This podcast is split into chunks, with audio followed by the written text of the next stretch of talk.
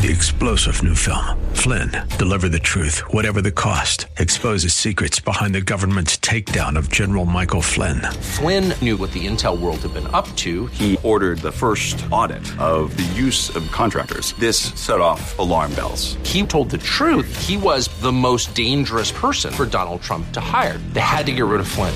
Flynn, deliver the truth, whatever the cost. Available now. Watch it today. Go to salemnow.com. Salemnow.com. All right, you guys, welcome back to the show. This is Morgan Zegers, and we are going to break down uh, quite a lot today. Specifically, we're going to be focusing on the World Economic Forum meeting that's happening in Davos, Switzerland. Some clips are already coming out. There's going to be uh, some time needed, I think, on my part. I don't know about everybody else, but so much is said at these major global conferences. It's hard to to spot it all right away. Um, and so from the clips that have come out, it's already outrageous. And I want us to just see the ones that are circling. I'll give you a quick uh, background on the World Economic Forum, on Klaus Schwab, the leader of it. And then before we get into those, of course, there's some topics that I want to talk about before that. Now, you guys, before we get into the show, remember if you want a freedom flag from me, I make wooden American flags with my family in upstate New York. It's how I paid off my student loans, and now it's just it turned into some sort of kind of like family hobby. Now it's a small business for the family, and it's it does really well. So we just keep it going, and it's super fun with all of us in the workshop. So I honestly hope to continue it with my kids one day, just to get them skills, give them woodworking skills, and maybe they can like put the money towards. Um, um, getting a degree if they want to do that or whatever. But let's, I mean, come on, I'm not going to force, I'm absolutely not going to force them into the current college system. But I, I like that idea of them being able to experience a small business, a completely hands on one, especially woodworking. Um, so that's why I keep it alive. That's why I keep promoting it. And it's just really an honor to make the flags for you guys. So if you want one, if you want any of the political signs that we make, we make state flags. Um, my favorite is the Betsy Ross. But go to zegersfreedomflags.shop and use code FREEDOM for free shipping. That being said, the Freedom Records, my nonprofit, the show that we put on interviewing survivors of communism, is coming out in June. It's almost June. Today is May 25th that I'm filming this. Um, I think I'm going to release it today. But uh, that show comes out in June, and I am just stoked. It, we worked really hard on it. It's kind of all my mind is focused on right now because it, it, takes quite a lot of work. Now I finally have like employees, and uh, we hired an entire production team for it, outsourced that, and I don't know. I thought maybe this would take some some load off my shoulders. Eh, wrong. uh, so I'm excited though. So be sure to go subscribe to the Freedom Records on all social platforms, and the full episodes are on YouTube and Rumble. We'll get kicked off of YouTube probably, but hey, we'll still try. Uh, last thing. Please subscribe to the podcast. I would really appreciate it, you guys, and it helps me out a lot um, when you leave actual worded reviews with the five stars. So thanks so much, and let's get into it.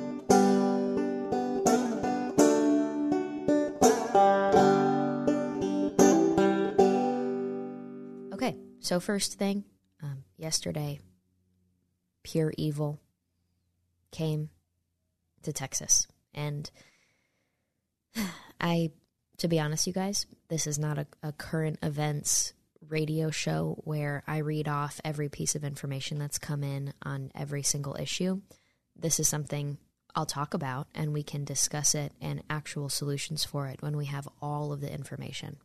But I am not someone I don't know if you if you don't know me by now, then here's the lesson. I am not someone that will hear the first details of something and then go right to social media or go right to a show and just start blabbing because people need, people need to be a bit more humble about their opinions because uh, you'd think that they would learn by now but what you know in the first 24 hours is often very different from the information that comes to light 1 hour later 2 hours later 3 hours especially by day and so I'm just not interested in blabbing about something that I truly don't know anything about.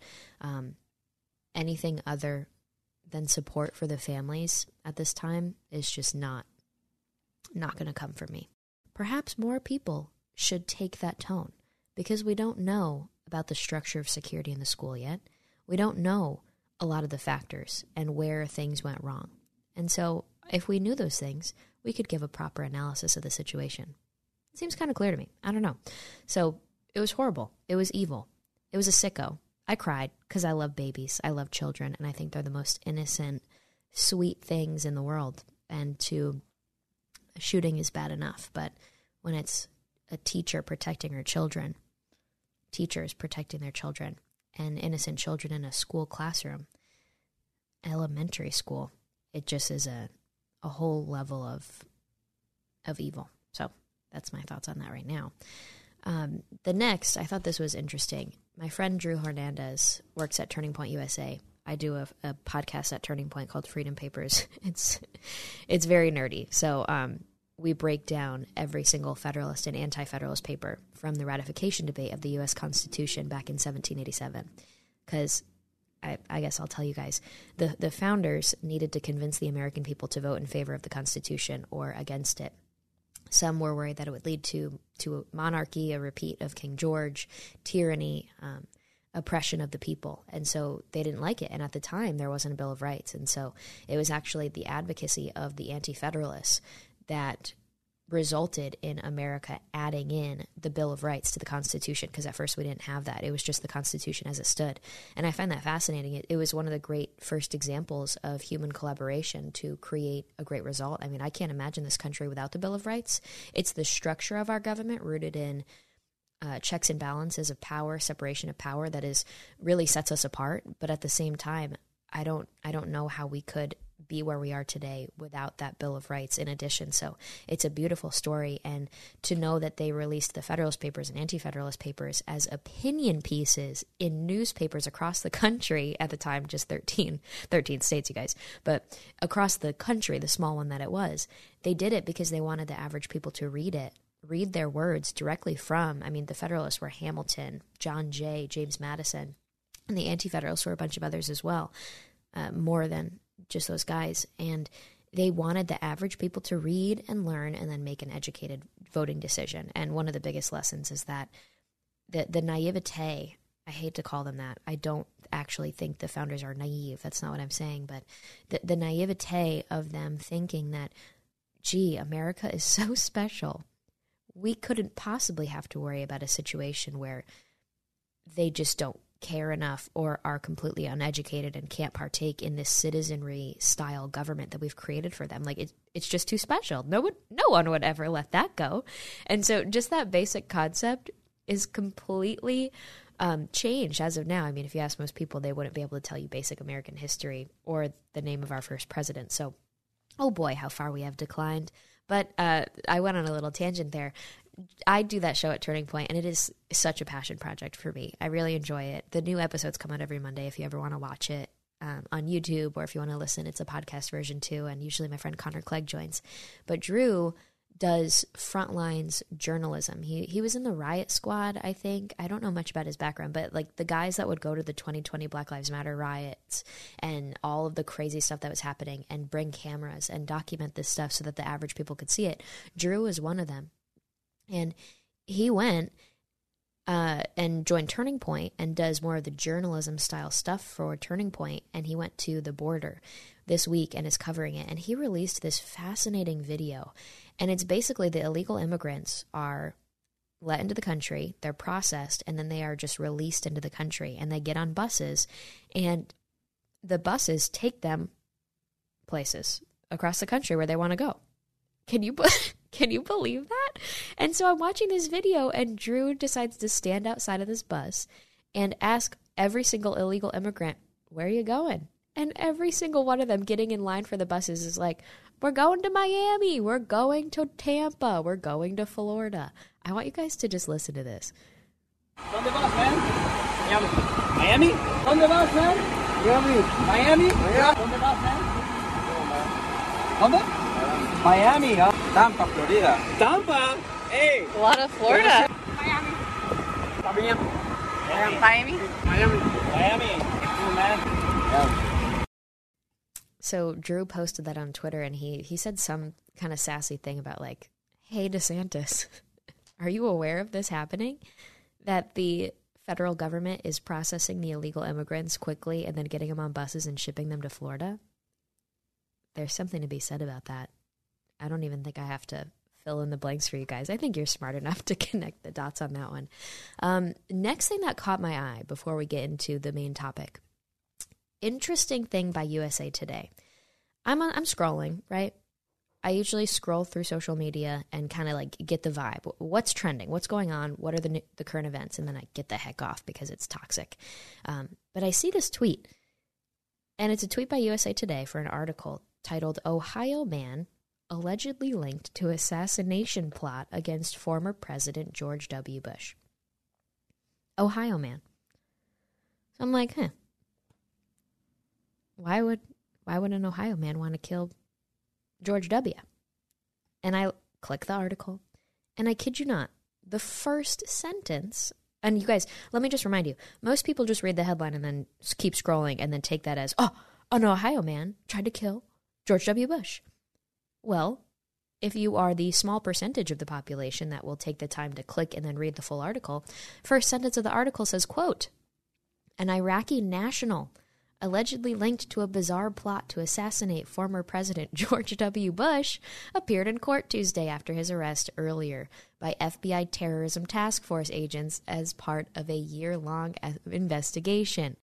There's more details in the article, and it says Shihab Ahmed Shihab Shihab, 52, who has lived in Columbus, Ohio, and Indianapolis since arriving in the U.S. in 2020 allegedly pursued a plan to smuggle operatives affiliated with the Islamic State terrorist group ISIS into the country to murder the former president, according to court documents. Bush was never in any jeopardy, two local law enforcement officials said Tuesday.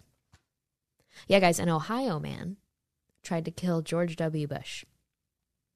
I mean, he came to Ohio in 2020 and he's actually 50 and he's a a terrorist from Iraq who was going to smuggle in ISIS members to carry out the assassination plot. But hey, just a little difference there.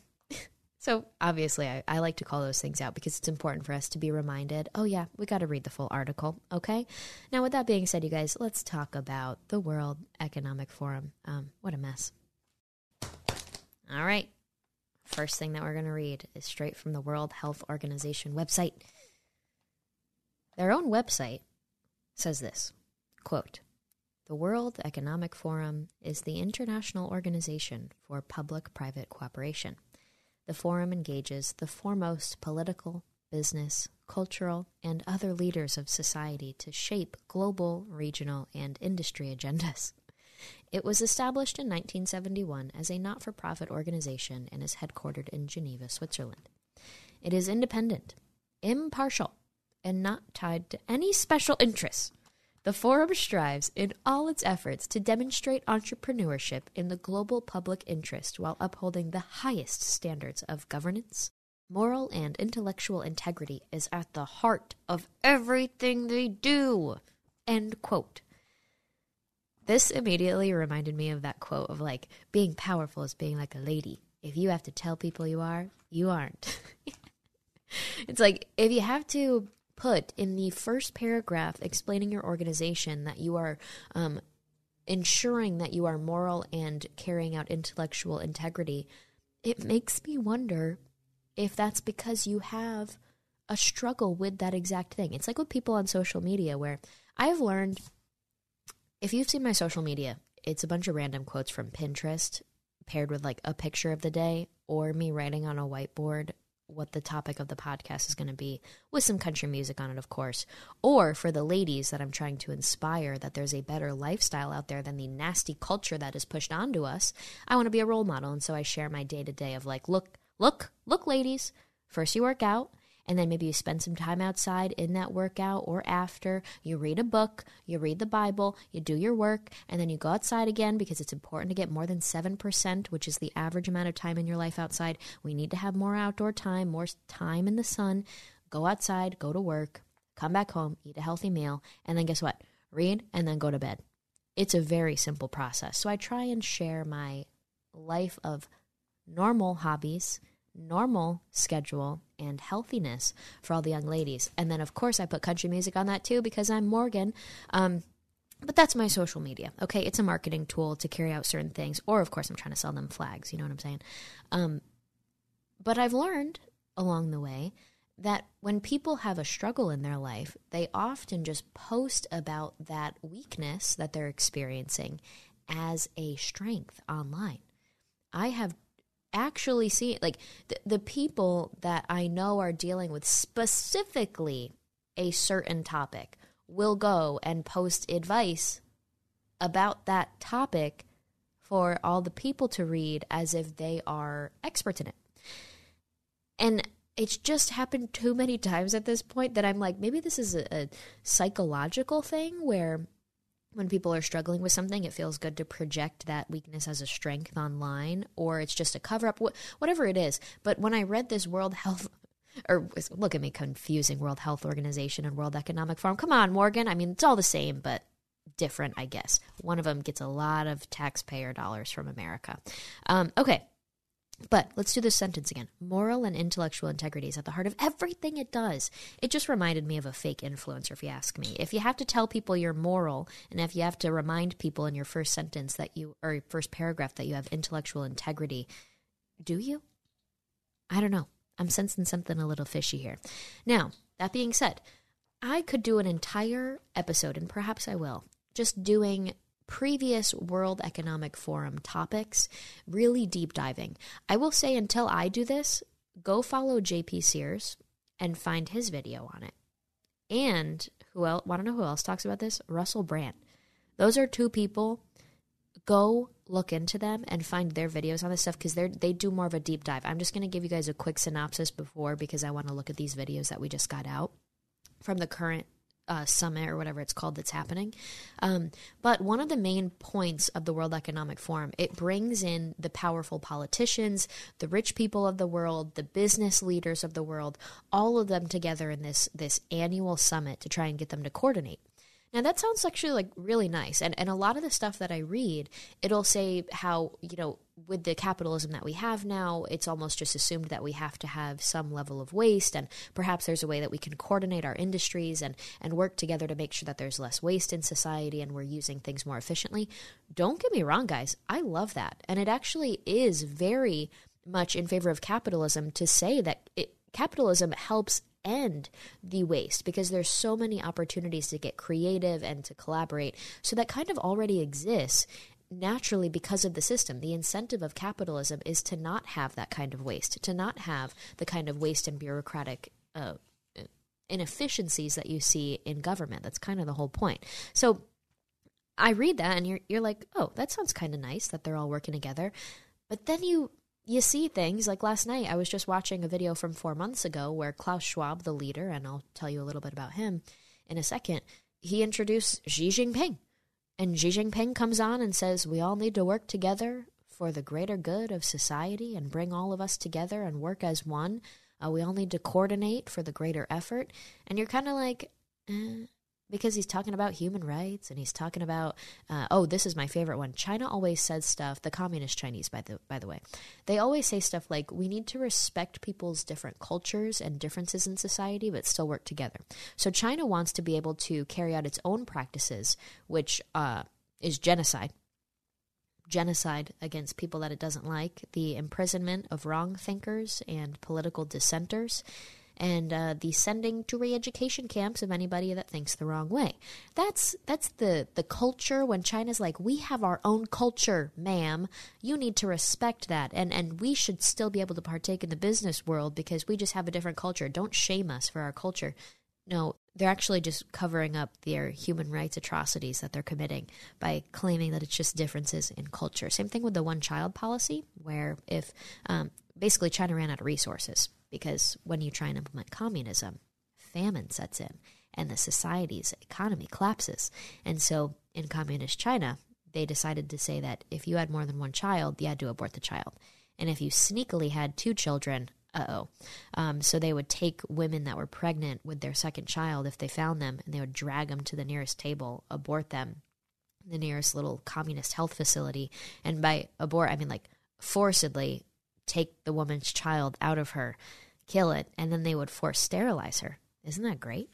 Um, so that's that's the cultural differences that China's always talking about. But because they do those things and they still want to compete on the normal capitalist world economy, they just say it's cultural differences. Um, so I thought that was interesting because it's like Klaus Schwab wants to bring us all together, but then the greater influences and the things that they say and the people that they have to speak they don't exactly seem to think about the world and economics and freedom the way Americans do especially if you're having Xi Jinping and some of the other speakers that they've had. So that's when it gets concerning because they want to force this concept that it's definitely more leftist, that embraces uh, the, the pushing forward of the collective, the centralization of power, which is completely anti American. Like I was saying earlier, talking about freedom papers, um, the entire premise of our country is that power is decentralized. So it, it just doesn't add up when you hear what they're saying versus what you they tell you on paper their goals are. So, getting into that, one of those goals is is literally titled the Great Reset Initiative. And again, I could do an entire episode on just this, but I, this is more of an introductory episode for you guys. So I want you guys to go to your search engine of your choice and look up the World Economic Forum, and you will be able to, on their website, just find the Great Reset Initiative. It's, it's like their main purpose. Um, it could be its own episode. This is just introductory, but I want you guys to check it out, okay? You're going to benefit from learning and reading this yourself. One of the main points that I'll just touch on quickly is that they want to change the mindset first and overall change how the world economy works. And they say that capitalism is a flawed concept. Um, so they want to step in and they want to start coordinating on a global scale how they can improve the world. So that's out, you know, hearing that, it's like, hmm, interesting. But then you get a little more into it and you find out that they actually really enjoyed the COVID 19 lockdowns because it was a perfect setup for them to be able to start saying, this is the perfect time for the Great Reset. This is the perfect time for us to say, there will not be a normal that we return to. We only have a different future ahead of us. We will never return to the past. So, one of my favorite things about the World Economic Forum is that it kind of fits the perfect evil, scary villain of a movie. You know what I mean? It's like some evil rich guy thinks he's going to take over the world and he has a funny accent and he looks like a supervillain. And if you could imagine up what somebody who does this would look like, it would be Klaus Schwab, the leader of the World Economic Forum. So, th- first of all, let's start off with a, a little piece of information. I'm looking up Klaus Schwab, and the first thing that I find is a video of him in his office talking, and he has a statue, a bust of Vladimir Lenin on the back wall. Does that give you an idea of what we're about to deal with here? Next thing, I didn't know this about him. Benny Johnson had a whole tweet thread about about this guy, and he said, "Fact: Klaus Schwab was born in Ravensburg, Germany, in 1938. His father was a hardened Nazi party member who served the Third Reich war effort as the director of an industrial company that manufactured flamethrowers to kill Allied soldiers and burn down villages. This is Klaus Schwab just kind of chit chatting. It is important to use the COVID 19 crisis as a timely opportunity. So people assume uh, we are just going back uh, to the good old world which we had, um, and everything will be normal again in how we are used to normal, in the old fashion. This is, uh, let's say, fiction. It will not happen. Um, the the uh, cut which we have now um, is much too strong uh, in order not to leave traces. Hmm.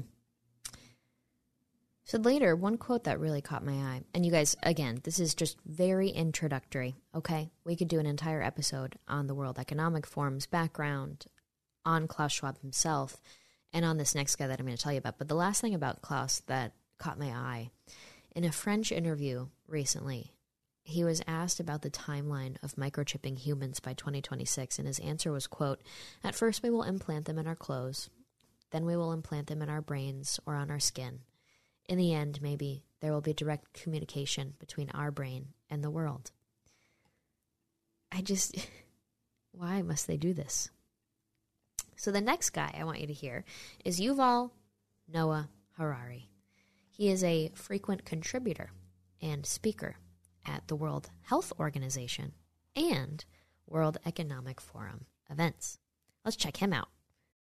I mean, all this story about Jesus rising from the dead and being the Son of God, this is fake news. Humans are now hackable animals.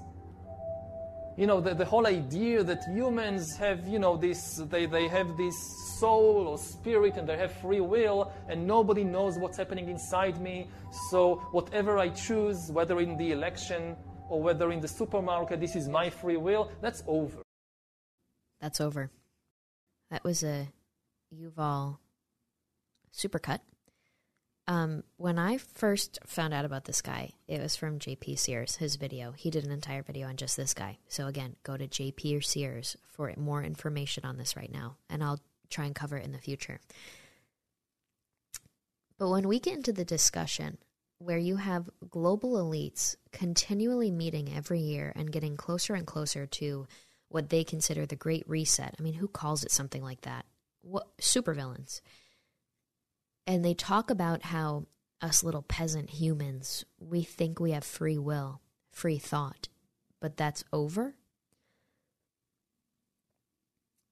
I do you see how it's just so completely against the American way? Our founders and basically Western values in general that embraced individual freedom, the freedom of the individual, and economic independence instead of serfdom or um, communism, where the government is in control of the assets and the functions of society. Our founders understood and fully believed, and it's true, that our rights come from God. When we're put on the planet as humans, our rights are with us. And a government can either choose to protect those rights, and we are very fortunate to live in a government that does so, or a government can choose to not. And so many people suffer under that those consequences of the government that they live under. We live in a society that respects our God given rights, innumerable rights. And sometimes I wonder with the rise of these people, we saw it was crazy what happened with the World Health Organization, and we're going to talk about that a little bit at the end too, because they bring that that concept into this discussion. But when we talk about these people that are not elected representatives of our country alone, like it's hard enough to have to deal with unelected bureaucrats in our country, like Dr. Fauci, where we can't hold them accountable, and they're like ingrained in the system, and they're using regulation, not law, to dictate and ruin people's lives shut down their livelihoods and small businesses, force us to take vaccines that are experimental at the time. And we don't feel comfortable with it, but we're told you have to, or else, you know, you're given a choice, but the choice is that you aren't able to put food on the table, of course. Like, make your choice. When that happens, and then you have these people that are fully unelected talking about how they want global surveillance, global control of, and the elimination of free will in the human mind, I'm almost like maybe we need an addition, an, an amendment to the Bill of Rights, where, yes, we have many rights listed out in that document. But maybe we need some sort of written down constitutional right to free will. Have you ever thought about that? I've never thought about this because it's almost so basic. I never thought that we had to discuss this. But hearing these people talk is like, oh my gosh, I almost want it I want it put into our Constitution to protect us from what might come in the future. Okay, so now before we transition into seeing some of the videos from now, there's some interesting tweets and, and posts that I wanted to share with you guys just to give you an idea of how the World Economic Forum communicates about their, their great reset and plan. Um, August 7th, 2020, they posted, How we're resetting our future state. Quote, the pandemic represents a rare but narrow window of opportunity to reflect, reimagine, and reset our world. Klaus Schwab. Another tweet says, Welcome to 2030. I own nothing, have no privacy, and life has never been better. That was from a member of parliament in Denmark. That's a, a quote and an article that they shared onto their Twitter back in 2016. They then shared it again in 2017. Once again, welcome to 2030. I own nothing, have no privacy, and life has never been better. That that's what a, a communist state is. In case you didn't know, um, you don't own anything. The government gives you everything whenever you need it. In that sense of there's not much to give in the first place. And so the government controls where you live. They control where you show up to work. You don't get money in your your account because you don't need it. The government just provides you the food and it's scraps. The government tells you everything that you need to do and you just obey. You don't have anything. And I could get into a greater discussion on this, but there's a really important aspect of capitalism, economic independence, of the values of the West, of the nuclear family unit that is often overlooked when we're talking about economics and we're talking about, oh, well, people deserve to be able to own stuff. When you don't own things, when you can't have a family because the communist state has separated you, or because they encourage hookup culture, even as little as like they, they just encourage you to not have families, whether the government forced it on you or culture did when you don't have a family, when you don't have kids, when you don't have religion, because these people are godless and they push that onto us as well. And they often get rid of religious leaders and, and um, churches in their, their countries whenever they take over. When you don't have that, when you don't have connections to the community, when you don't have a home to take care of, when you don't have a, a career that you're trying to build, if, if you care about building that, you don't have much to fight for and you don't really have much to put up a big fight for against someone that's trying to take those things from you, let alone prevent you from having them in the first place. And you become, I don't want to say sheep, but you become easily controlled because you just don't have much to stand up for and defend in the first place. But if you have something you believe in, family, children, your God, your home, your property, all of the things that our American society is really built on, then you are going to stand up and fight if those things are challenged and taken from you, especially. So it's just a completely different way of life that they discuss. Moving on to another one, they tweeted, Thinking big by thinking small. How significantly downsizing our homes into, quote, tiny homes with all but the bare essentials is the key to building a better, more diverse, and less racist society. And they don't mean just a little tiny, usual suburban home, humble home. I'm looking at a picture I know that they posted of basically a box. And act, like you've seen the tiny homes, one of those. That is the key to building a better, more diverse, and less racist society in the eyes of the WF. But you guys, remember what we were saying in the last episodes about the World Health Organization? I went on the Sean Ryan show to talk about it as well. Remember how right now amendments are being proposed at the WHO that would empower the globalist organization controlled by an Ethiopian communist put in charge by Xi Jinping and the CCP. They bought the votes of developing countries, and that's how they got this communist in charge of the WHO in the first place. Somebody who's never been a medical doctor, the first person to be in that position without having that title. These amendments give the World Health Organization the ability, the power to step into a country and declare that that country has a health emergency that could spread to a pandemic level situation and harm the international community. So, on behalf of the international community, this new power given to them would give the globalist WHO the power to come into a country like America and say, You have a problem, and we need to stop it with our own actions so that it won't spread to the rest of us. So, Sean and I were on the show and discussing why that's concerning. It's, it's because when things happen, the left often says, This is a pandemic. This or this is an epidemic. This is a sickness. We've heard them even call racism a sickness before. We've heard it with guns, that, that gun violence is an epidemic in America. Climate change is also considered a pandemic to these people because they see it as affecting the health of America and the world. But I'm looking at this picture right now, posted by the World Economic Forum in 2020. It says social justice, inclusion, and sustainable development need a quote, great reset. Here are three key steps we can take.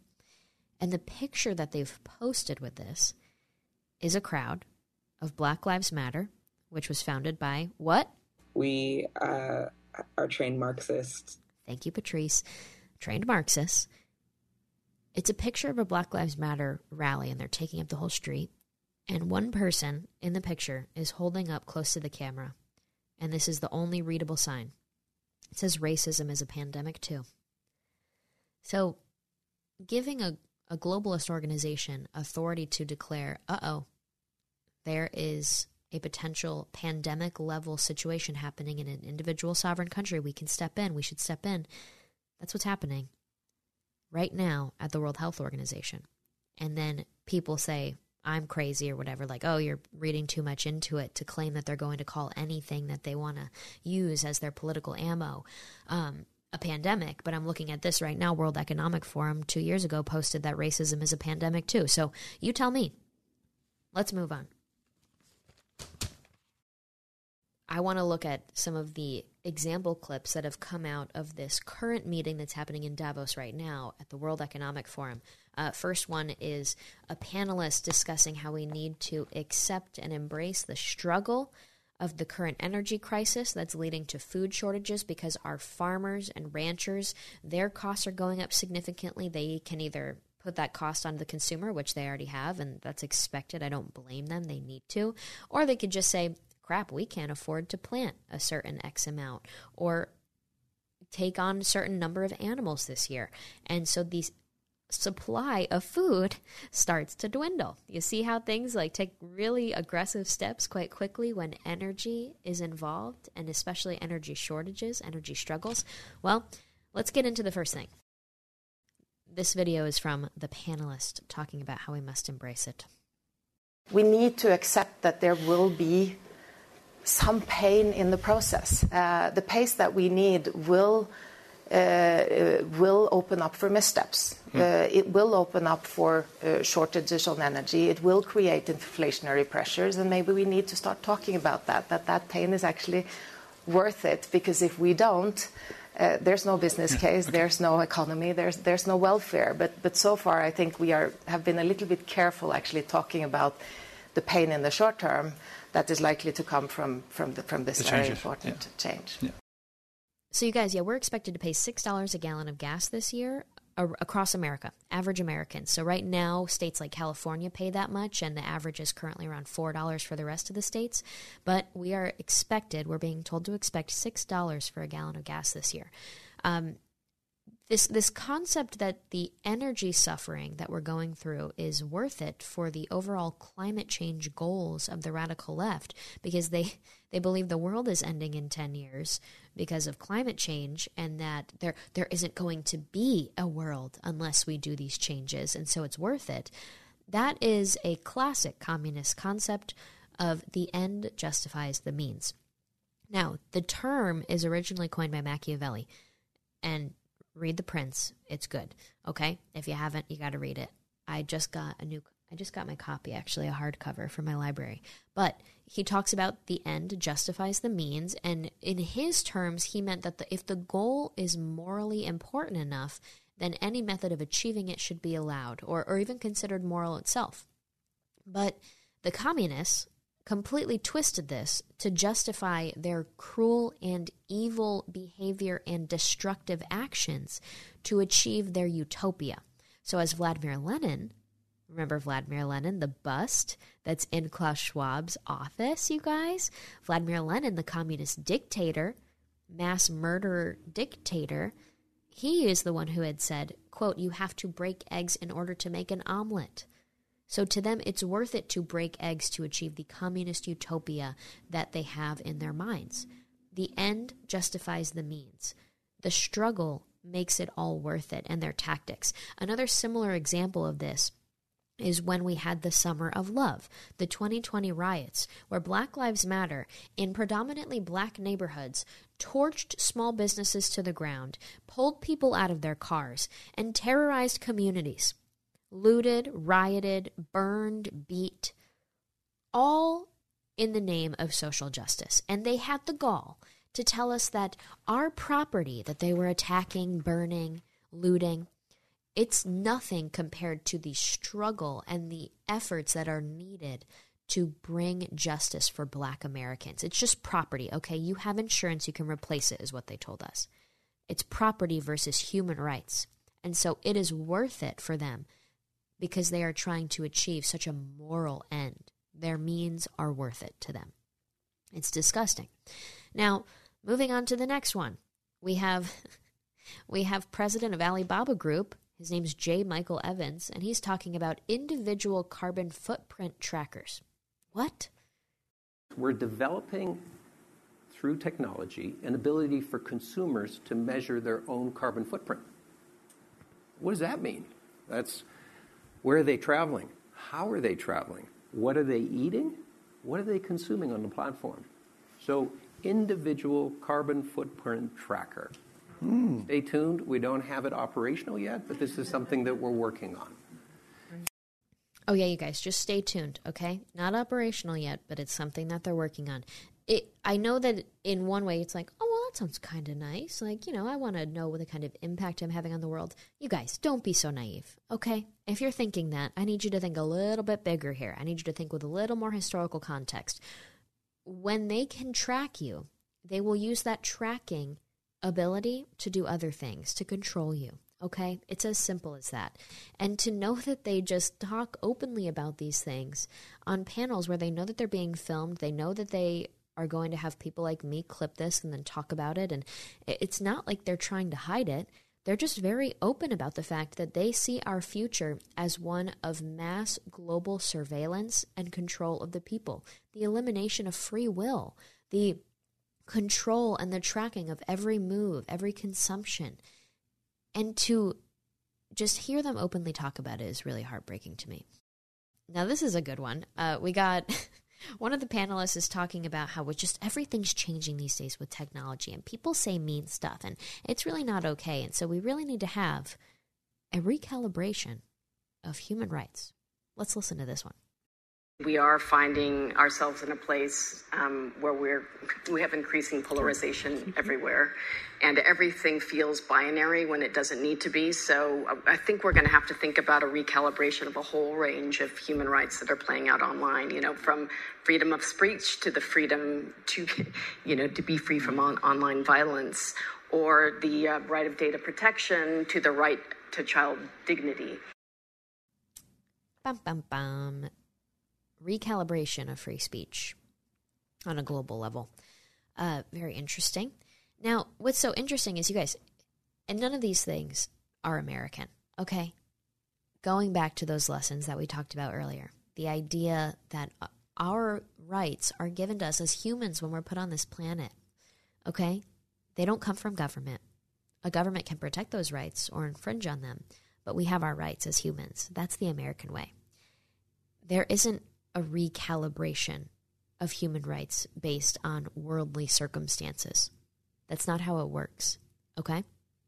But to these people, that is how it works. That's how they see the world. That's how they see government. That's how they see freedom. And that's how they see the future. So, with that being said, my friend Jack, I'm sure you guys have heard of this one. If you haven't heard of it, Jack Posobiec is over in Switzerland attending this as a journalist and he's there with his family. I cannot believe like my heart broke for Tanya when I saw this because I was like, oh my gosh, she's probably so panicked. I would be at least if I found out my husband was being detained. But he's with Kevin as well, and the video goes out, and Jack is just sitting outside of a cafe, surrounded by numerous police officers that are armed, surrounding him in a circle and he's just innocently sitting there at a table. And they wouldn't let him leave for almost an hour. What happened i have a, a i'm like a fangirl of this girl this woman. Her name's savannah hernandez. And she is like the best journalist of our time if you ask me. I don't know i just she she goes to all the places. And so i love seeing her videos and she's doing amazing work and she deserves all the credit possible.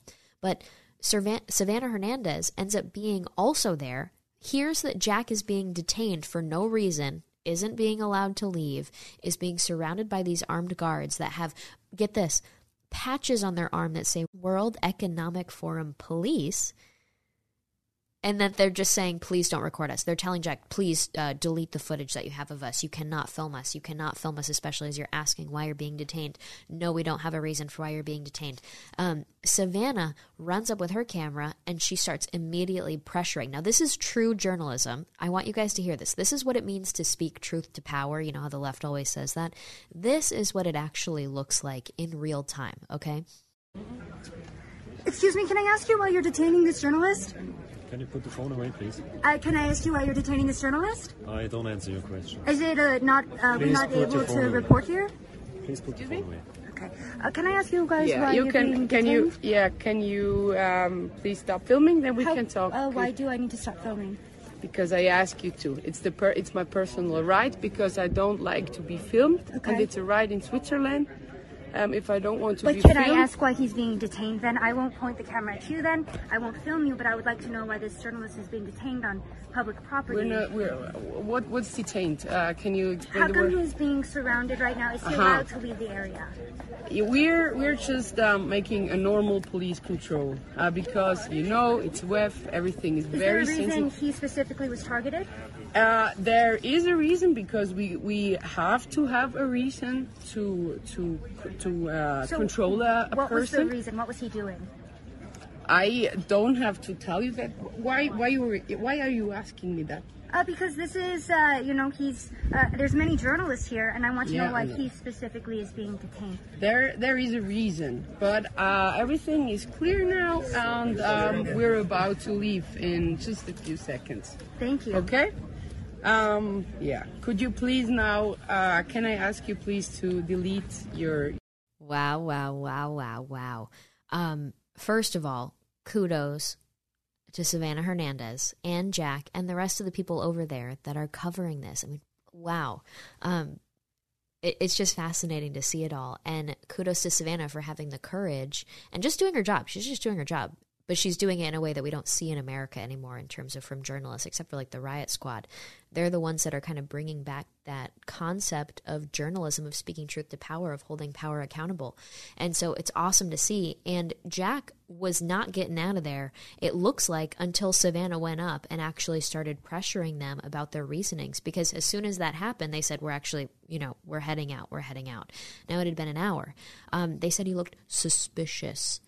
What does that even mean? So you can surround people with armed guards? And why do they have their own police force already? What is happening with that? So, either way, you would think that on the international stage, to see an American journalist with a press pass harassed in such a way, surrounded, harassed for no reason, you would think that maybe American leadership would say, listen, that's not how we do business, okay? And maybe give some sort of comment, some sort of statement. I feel like if it was on the other side, if it was a left leaning person, anybody from the mainstream media, if this happened to them, it would be an outrage. And Biden would be speaking out his new, what's her name, Karine? I, I keep wanting to call her Jen Psaki.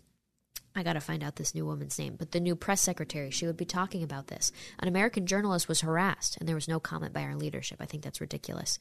On top of that, you guys, this is a fantastic, fantastic reminder. On top of all the crazy things that they've said, this is just the cherry on top.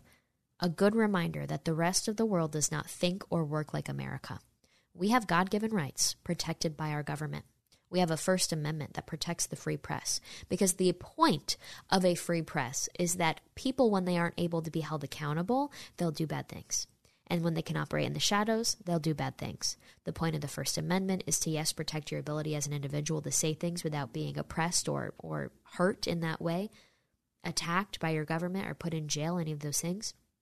But it is also the power to be able to ask questions to be able to be a journalist in the first place without being intimidated in such an aggressive way. Okay? So, on top of those God given rights, we also have checks and balances of power. And this World Economic Forum, I hope this at least opened a little bit of your eyes for now. They don't believe in checks and balances of power. We saw that with their harassment of Jack in just one tiny example, but we see it with their continued messaging. You will own nothing by 2030 and you will be happy. You will have no privacy and you will be happy. Capitalism is a flawed concept, and we need to expand our thoughts beyond country borders and think in a global setting to come together to solve the problems of the world. Also, racism is a pandemic. We need to help America out. but this idea of top down, centralized power is the most un American thing you can imagine. So, we should not be participating in this. This is a great example of why conforming to that globalist mindset is dangerous. They do not operate or see freedom like we do here in this country. There's a lot to be thankful for because of our differences with the rest of the world. They make fun of us sometimes, they call us crazy. They say that we have a gun problem, all that stuff. I really don't care what they say because I know how the rest of the world operates. I don't want to operate like them. I, I would always choose to be in America with our system of checks and balances, our Bill of Rights, our constitutional structure of federalism. Now, that being said, you guys, thanks so much. Remember to go to zegersfreedomflags.shop if you want a flag. Um, Betsy Ross is my favorite. The two foot flag is really like the best bang for your buck, I would say, and it fits if you have like a smaller apartment. I know I have a lot of younger listeners, so if you need a smaller option, I got you. Um, the two foot flag is really it. Remember to go subscribe to the Freedom Records because we interview people that escaped communist China. We've interviewed people that have lived through the USSR satellite countries and escaped from those, that have crossed borders, first escaping the Nazis, then escaping the USSR as they came into the satellite countries. That's a fascinating story. People that escaped Cuba, people that escaped Venezuela. All of these people came to America, and their one core message is there is no other place to go. Okay, I came here because I, I knew that I could seek refuge and be a true American here. I mean, that was the original concept of, of the melting pot, right? We have completely abandoned that. It's disgusting. But there are still people out there that understand how unique America is. And a lot of them had to escape communism to get here and would do quite a lot to protect this country because they understand how important it is. Last thing, if you guys could subscribe to this, I would super duper appreciate it. Subscribe, give me five stars, and let people know that you're listening to this. Thank you, and I hope you have a nice day.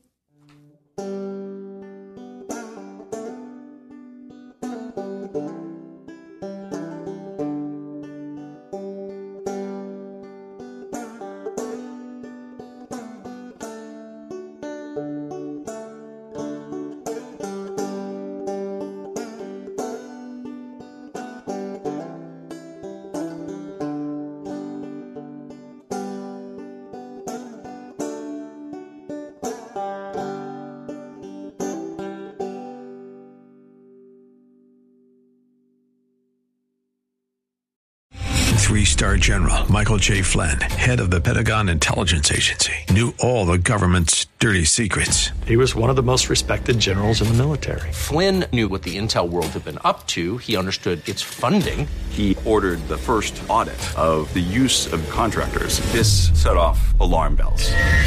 The explosive new documentary, Flynn, Deliver the Truth, Whatever the Cost, and covers the facts behind this scandal. Flynn told the truth. He was the most dangerous person for Donald Trump to hire. I find out the worst enemy that I'm going to face in my life is right here in America. They took my assessment and they wanted me to change it. And I was like, I'm not changing it. They had to get rid of Flynn. With in depth interviews, archival footage, and never before seen personal records of the man behind the headlines. I just felt like I was drowning. Flynn, deliver the truth, whatever the cost. Available now. Watch it today. Go to salemnow.com. Salemnow.com.